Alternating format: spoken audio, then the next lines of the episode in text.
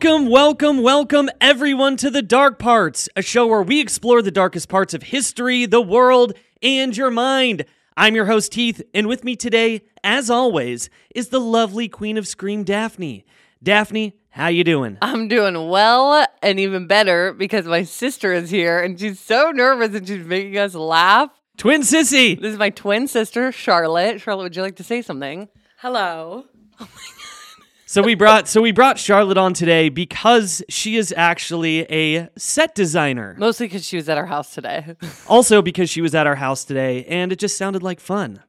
All right, so I have two questions today. The first one is for Daphne. Daphne, what is your favorite scary movie? God, that's so hard for me to answer. I have so many. I'm just gonna name a few. As you know, I wouldn't. This doesn't really count as a horror to me, but The Village is like my favorite movie ever. I mean, it's kind of like a thrillery kind of horror. True.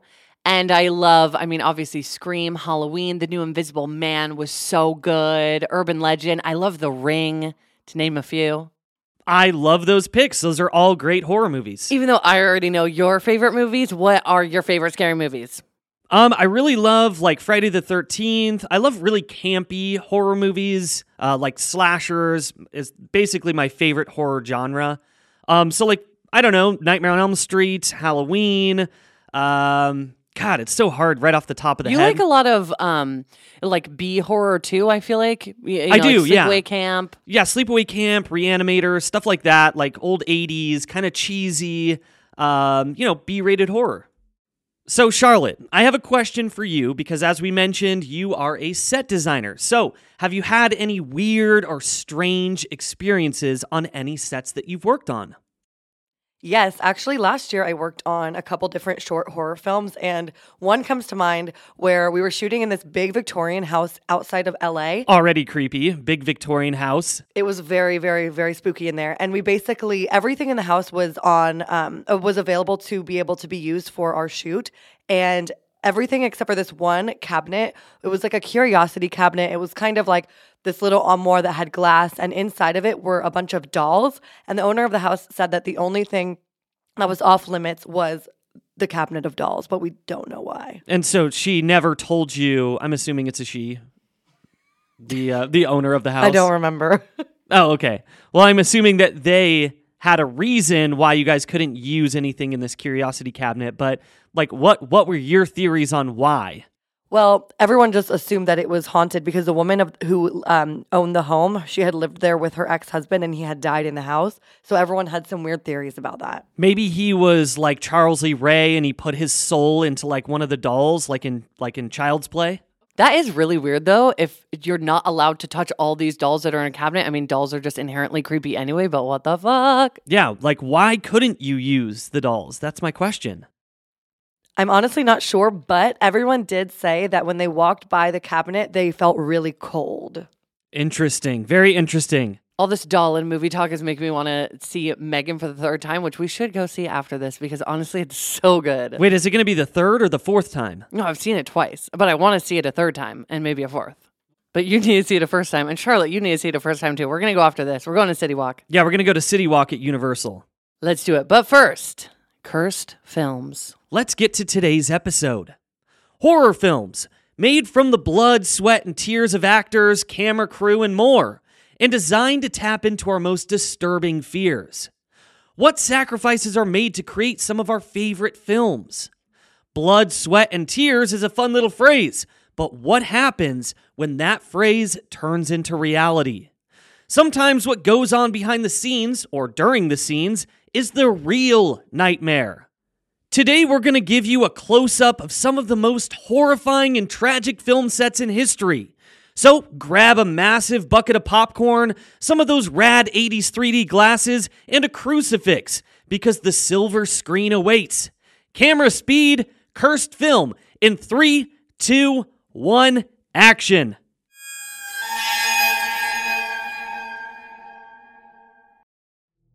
Let's begin with one of the highest grossing and most disturbing horror films of all time The Exorcist.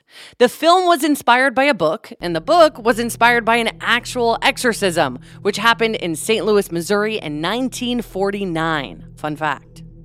The exorcism was performed by Pastor William Bowdern on a teenage boy whose identity has never been revealed. Many horrifying details of the experience were altered only slightly and were included in both the book and the film. You know, like bed shaking, spitting, violent attacks, speaking in tongues. It was even reported that during one session, an image of the devil appeared on the boy's leg and the word hell appeared on his chest. The possessed teen even attempted to jump from a very high cliff while being cared for at a retreat center, but was stopped from doing so. It's wildly believed that the very real horror of this actual exorcism is responsible for a curse that caused numerous challenges and brought nine, nine people to their deaths during the filming of The Exorcist. Another theory is that an actual audio recording from an exorcism was used in the film. Though the director did have such a recording in his possession, he denied using it in the film and says that he merely used it as inspiration. Written by William Peter Blatty in 1971, the book was a huge success, and Blatty was hired to write the script for the film to be directed by William Friedkin. Filming took place over a nine month period, and during this time, a plethora of strange and unfortunate things occurred. The first was a fire that broke out at 2:30 a.m. on a Sunday and burnt down almost the entire set, all but Reagan's room, which delayed film for about 6 weeks in order to rebuild. Could you imagine like you're in the middle of filming and then you just have to literally rebuild everything and kind of start over? Yeah, but also it's like the creepiness that Regan's room was spared, the fact that, you know, I mean, yeah. everything burned down except for, you know, this possessed demon girl's bedroom. true, true. Very creepy. So, once rebuilt, the sprinkler system malfunctioned, causing another two week delay.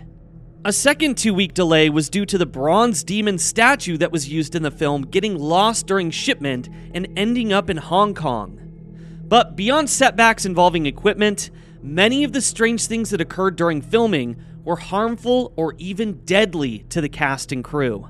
The set of this film must have been a pretty creepy place to show up for work every day, especially after one of the carpenters cut off his thumb and a lighting technician lost his toe. But appendages weren't the only things to be lost by crew members.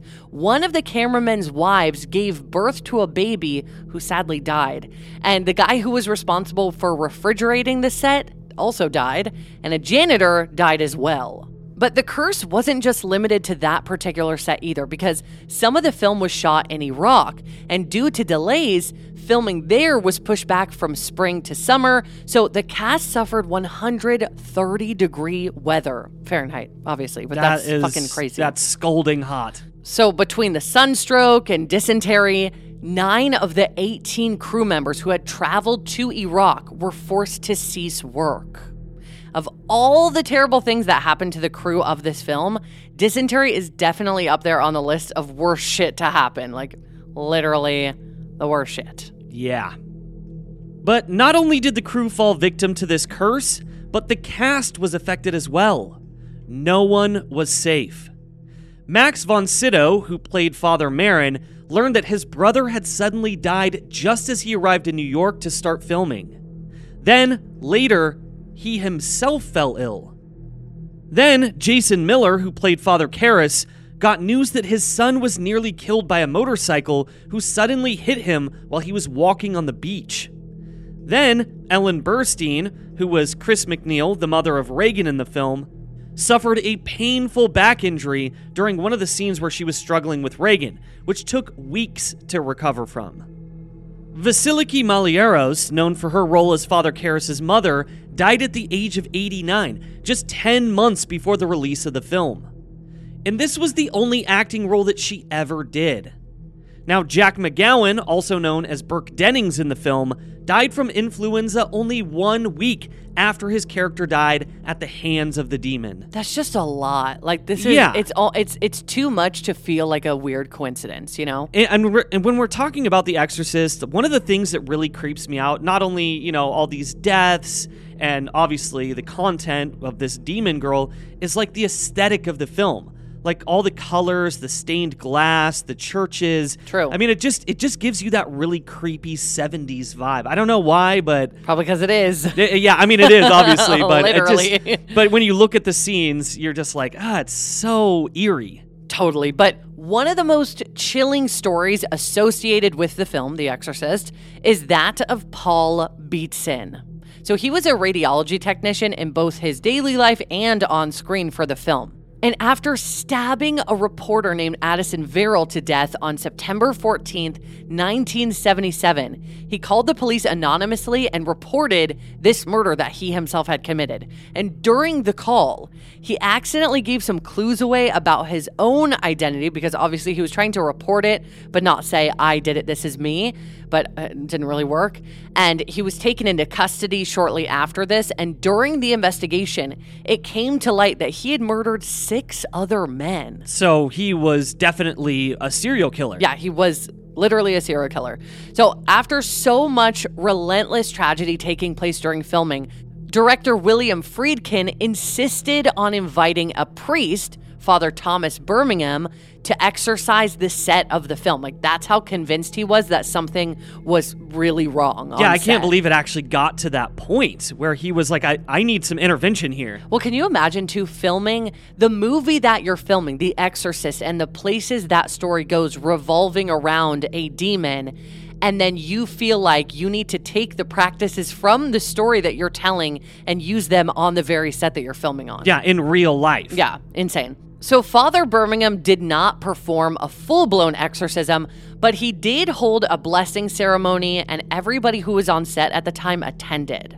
And after the ceremony was performed, there was another fire at a different set location. I, yeah, I mean, when we're talking about curse films, obviously the number one film that we're going to talk about is The Exorcist because there's so there's just so much. Like there's a lot of other films that are cursed as well, but this one just like really takes the cake. And it's so, it's so well known to be cursed. And the curse didn't end when filming was finished either, because when The Exorcist made its debut in theaters, there were reports of ushers becoming very ill, having to quit their jobs and seek medical attention after being present for multiple showings. There were also quite a few reports of theater visitors feeling very dizzy and nauseous while watching, and even left the theater to vomit outside.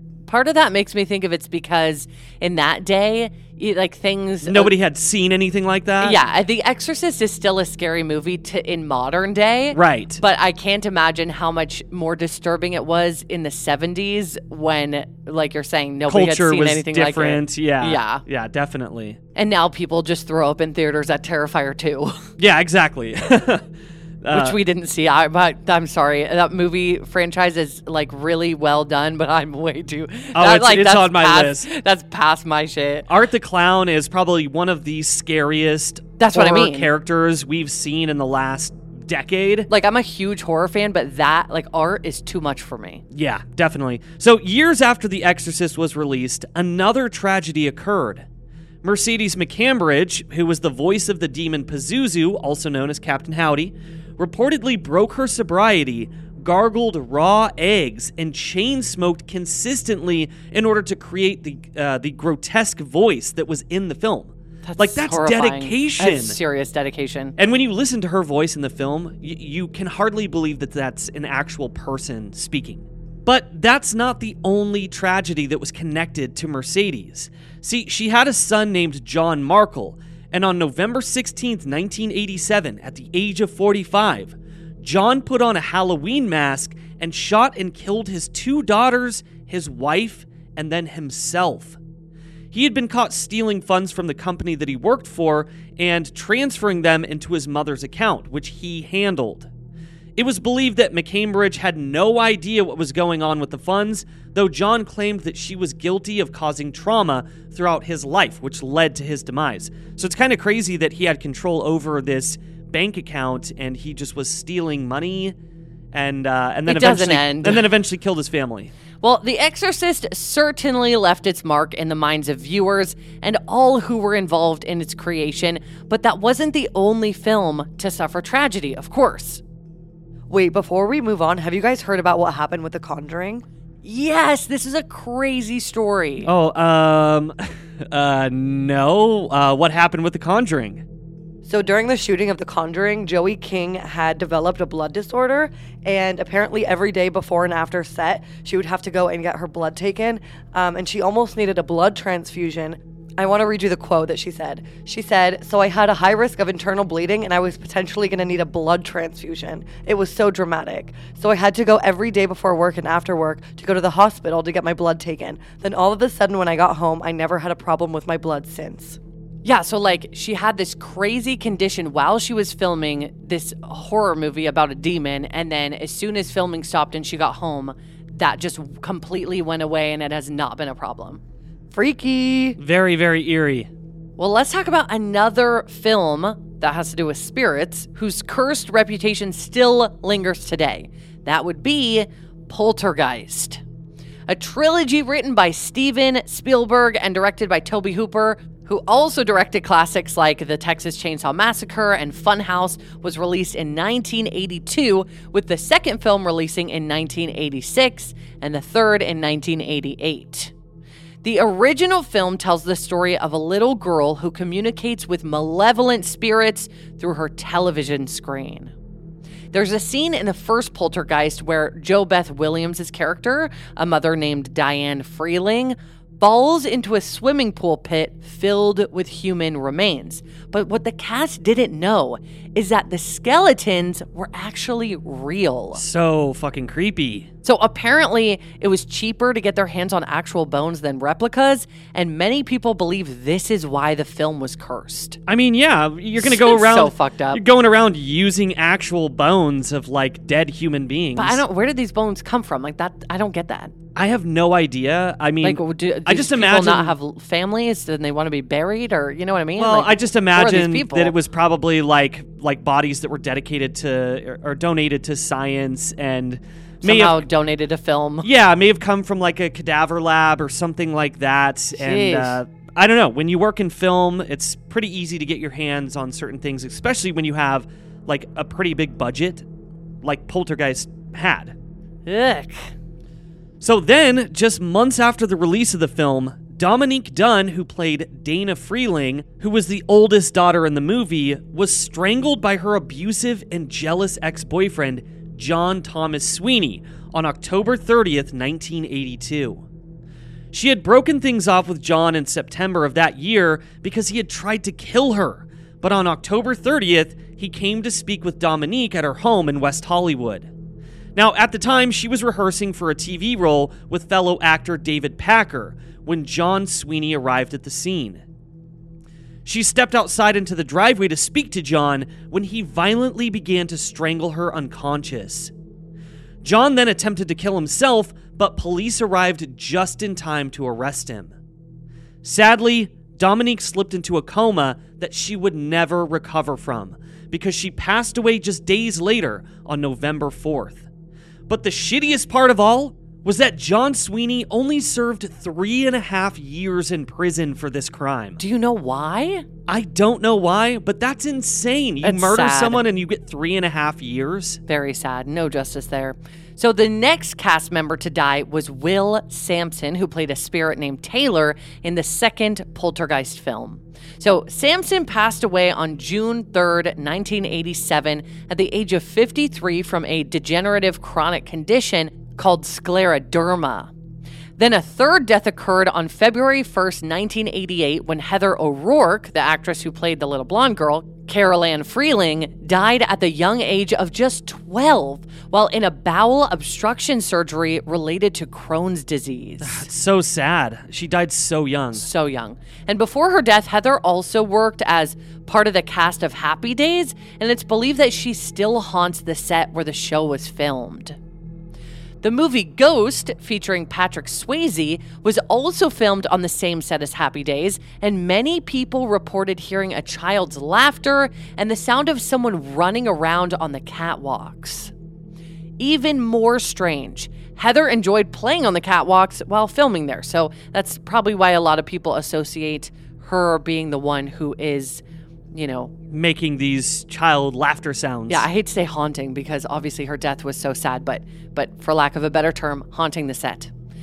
Years after the last Poltergeist film was released in 2009, an actor named Lou Perryman, who played a construction worker named Pugsley in the original film, was hacked to death with an axe in his Austin, Texas home by a man named Seth Christopher Tatum and Tatum had brutally beat his mother's ex boyfriend before arriving at Perryman's house and killing him in order to steal his car. Oh, that's so shitty. He wasn't even connected to this guy at all. This this killer just wanted his car and, and hacked him to death. Well, Seth did admit to the murder, which had apparently been caused by him going off of his medication and drinking heavily.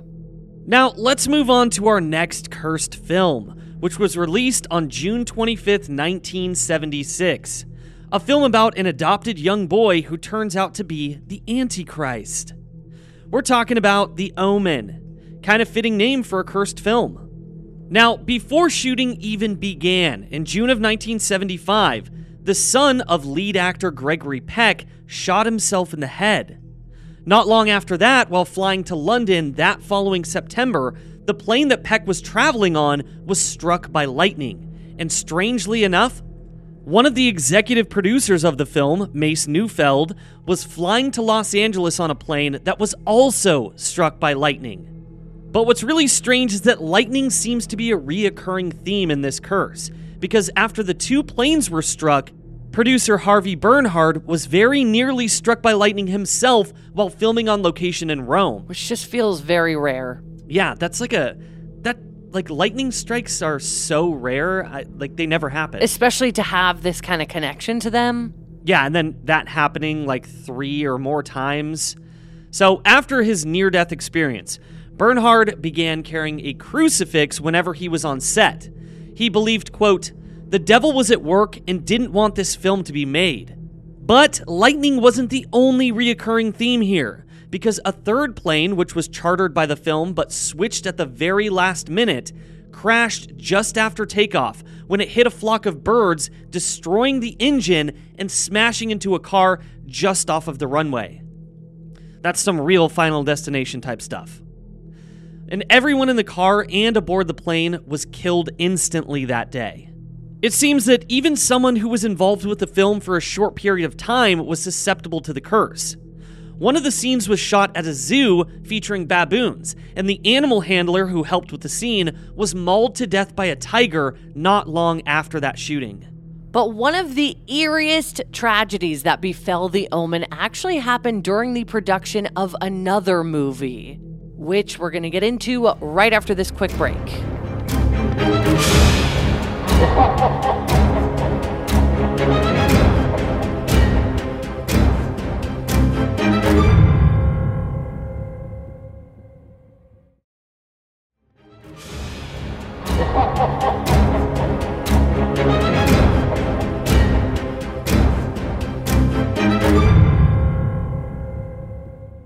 And we're back. So, special effects artist John Richardson, who worked on The Omen, and his girlfriend Liz Moore were struck in a head on collision while he was working on the film A Bridge Too Far.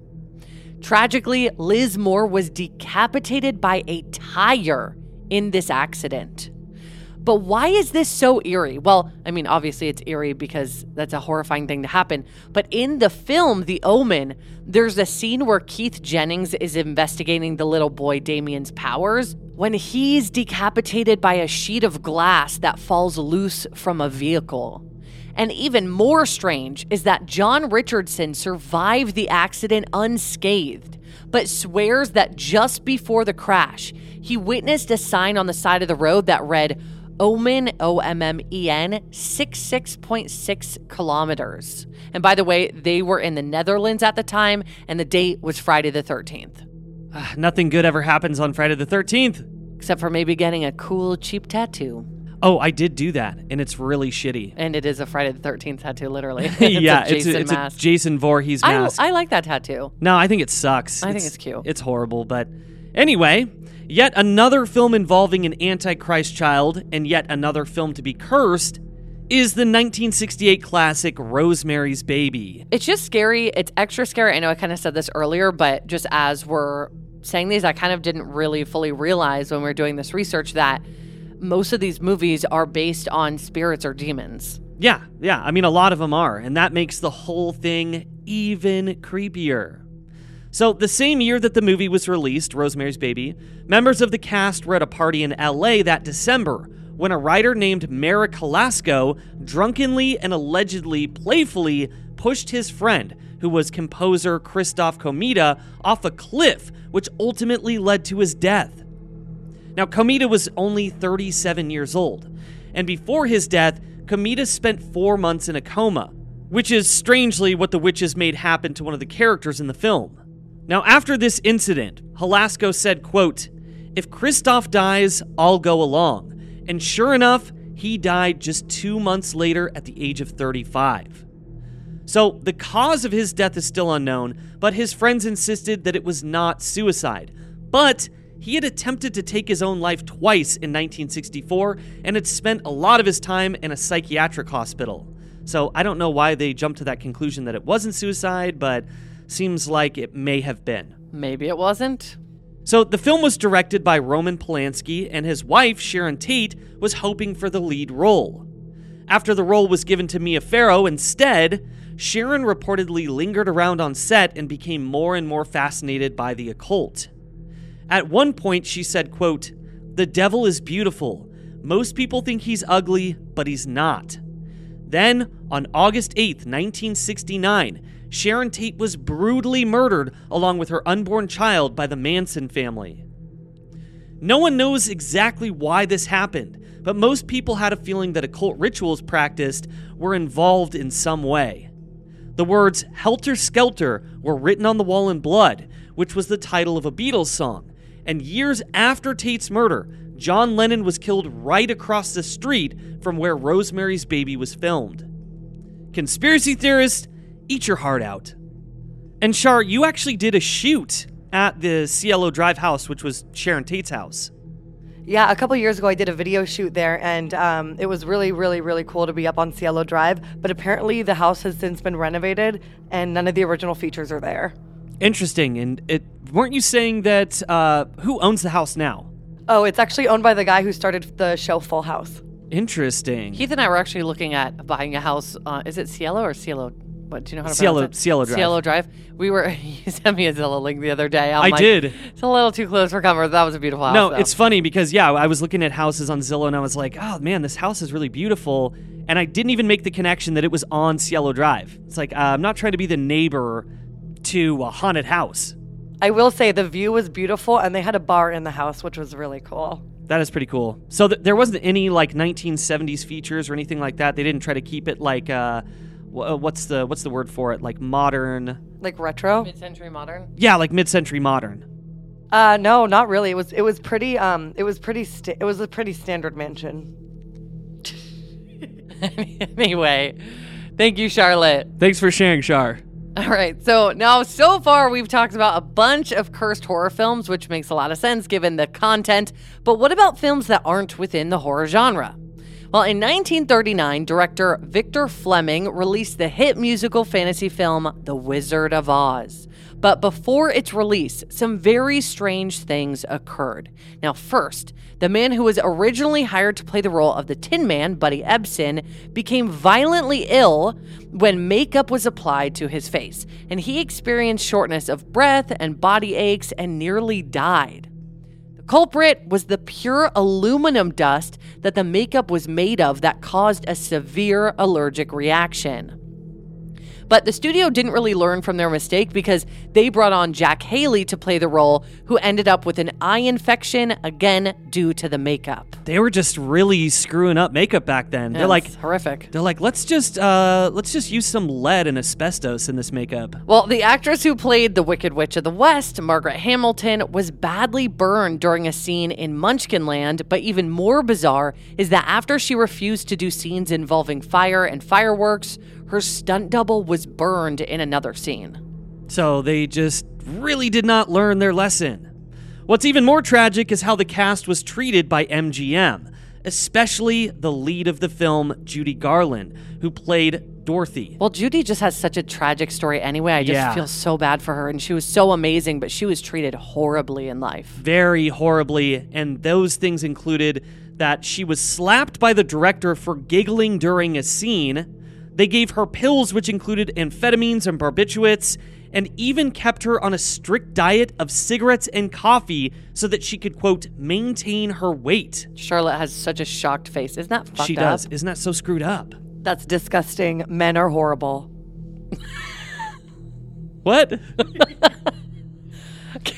You just said the director slapped her in the face because she giggled. Oh yeah, Yeah, no. that- I mean, he's- that man is horrible. I mean, that man is a horrible person. But also, I think Charlotte just means like being able to get away with that kind of thing at that time. Sure, You know, yeah. like, uh, man. Well, we're going to talk about another shitty man. So, this fuckhead who played the scarecrow, Roy Bolger, was heard behind scenes stating, quote, She wasn't exactly pretty, just plump.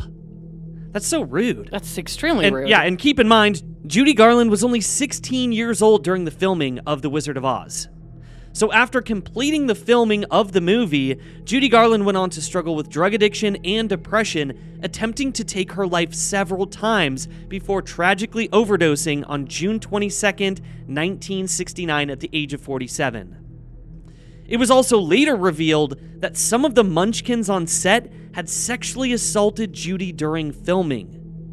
Now, when I was a teen, I remember uh, everybody was talking about how you should get high and play the album Dark Side of the Moon by Pink Floyd with the uh, Wizard of Oz because they supposedly were synchronized perfectly. Yes, I've heard that too. Yeah, which isn't really a curse, but it is kind of i- an interesting notion. So if you've done this, please let us know because I've never actually done that.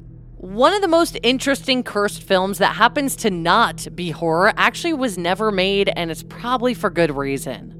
It involves a plethora of comedic heavy hitters, including Chris Farley, John Belushi, Sam Kinison, John Candy, and Phil Hartman. The film was called The Incomparable Atuk, which is a story about an Inuit poet from Alaska who ends up in New York as basically a fish out of water. Originally a book, Atuk was adapted into a screenplay, and the first actor to be attached to the film was John Belushi. He signed on as the lead role in 1982, but tragically passed away just months later from a speedball overdose on March 5th of that year at the age of 33. The next actor and comedian to sign on to the film was Sam Kinison, who was offered the role in 1986, and production started in 1988. And I just want to say, if you don't know who Sam Kinison is, he was a very, very popular comedian in the 80s, and he was kind of a part of like the hair metal scene. He was very, very loud, and he screamed a lot during his sets. Well, during filming, it was actually temporarily halted due to a revision of the script, but continued in 1992, so like four years later. But that year, tragically, Sam Kinison would be killed in a head on collision in California at the age of 38. But the curse obviously did not end there, because in 1994, John Candy was approached and offered the role and was apparently really excited about being involved. But in March of that year, he too would pass away while working on a film in Mexico. He died on March 4th due to a heart attack at the age of 43. So, after so many deaths in the production that was hindered for over a decade, Chris Farley joined the cast in 1997. He was intrigued because his idol John Belushi had once been involved in the film, but sadly, just a few months later, Farley would die on December 18th of that year. God, that's just too, it's too weird. Yeah, and even more strange is that he died at 33, the same age as John Belushi, but also the same way that John Belushi died, which was, again, a speedball overdose. Then finally, comedian Phil Hartman was introduced to the script five months after Chris Farley passed away. But on May 27, 1998, Phil was murdered by his own wife in their home after he threatened to leave her if she continued her drug addiction. He was just 49 years old. And many people have attributed these comedic geniuses' deaths to the role of Atuk, but scriptwriter Todd Carroll dismissed the rumors of a curse in 1999. I beg to differ.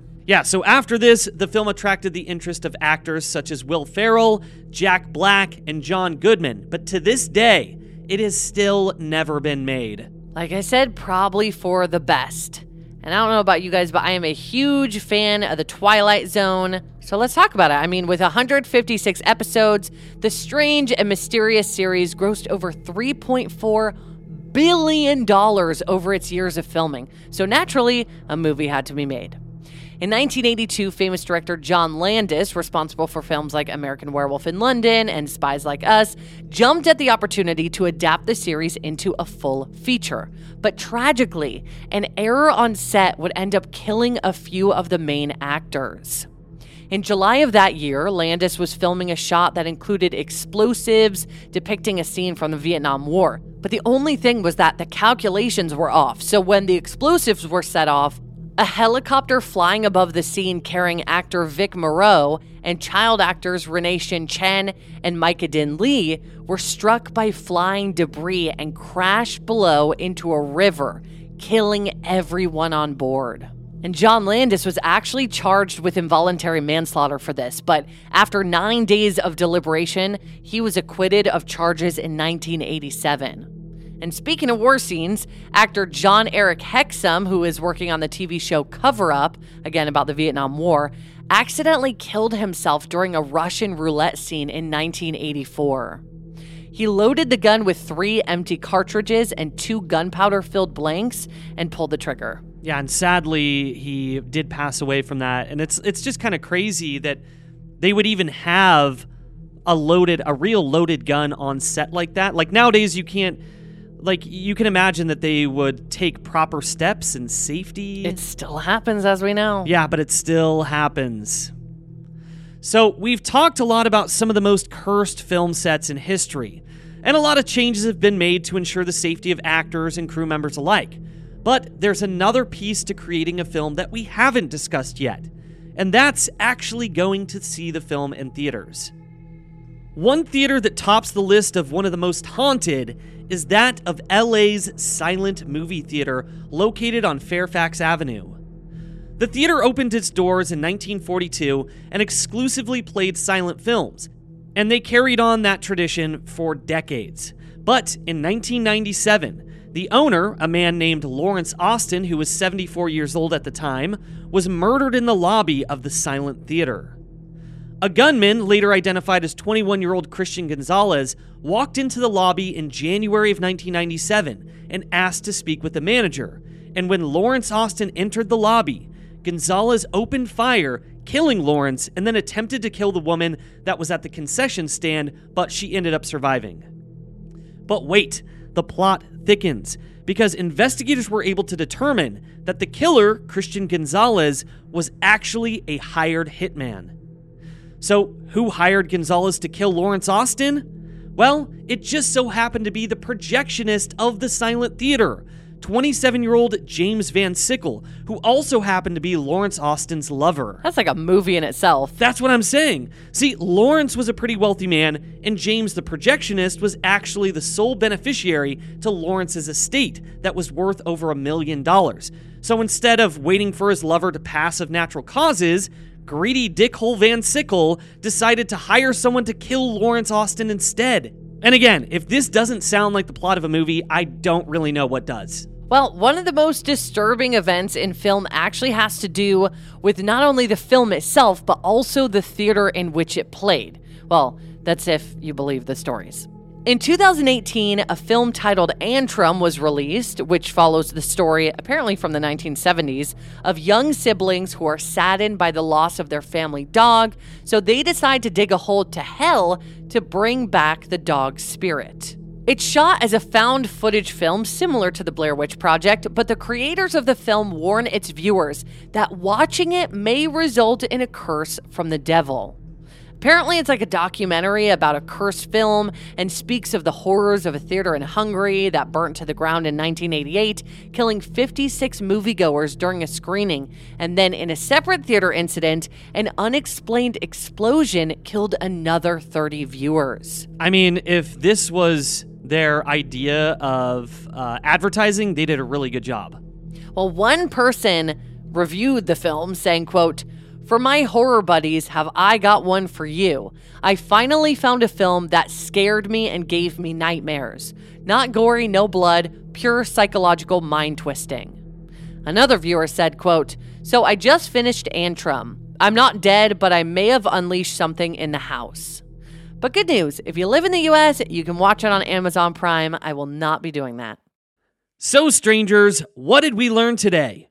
We learned that if you want to make it big in film, it's best to avoid plots about an Antichrist devil child. It's a no go for film, but just might make a great name for a band. We also learned just how drastically film has changed over the years. I mean, who in their right mind thought that slapping, drugging, and starving a teen was the recipe for success? May the director of Oz play patty cake with his face for eternity. And last but not least, we learned that you need to just stop it. Just don't. You quit it right now.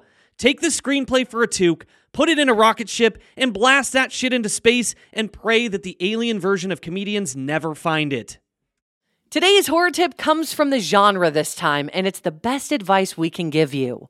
Watch more horror films. Oh, and go see movies in theaters, please. Thank you so much, everybody, for listening to this episode of The Dark Parts. Yes, thank you guys so much. Thank you, Charlotte, for being here. What'd you think? It's been really fun to learn all of these facts. And I guess it just really goes to show that when you're watching some of your favorite movies, you have no idea what went down during the filming. Yeah, I mean, it is pretty crazy to think about everything that goes into creating a film.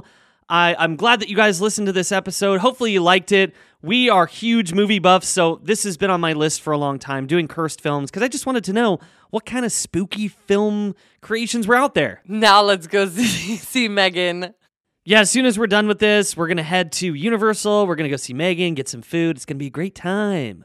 So, thank you so much to everybody for listening to this episode.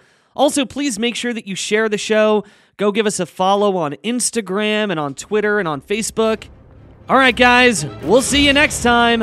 In the dark parts.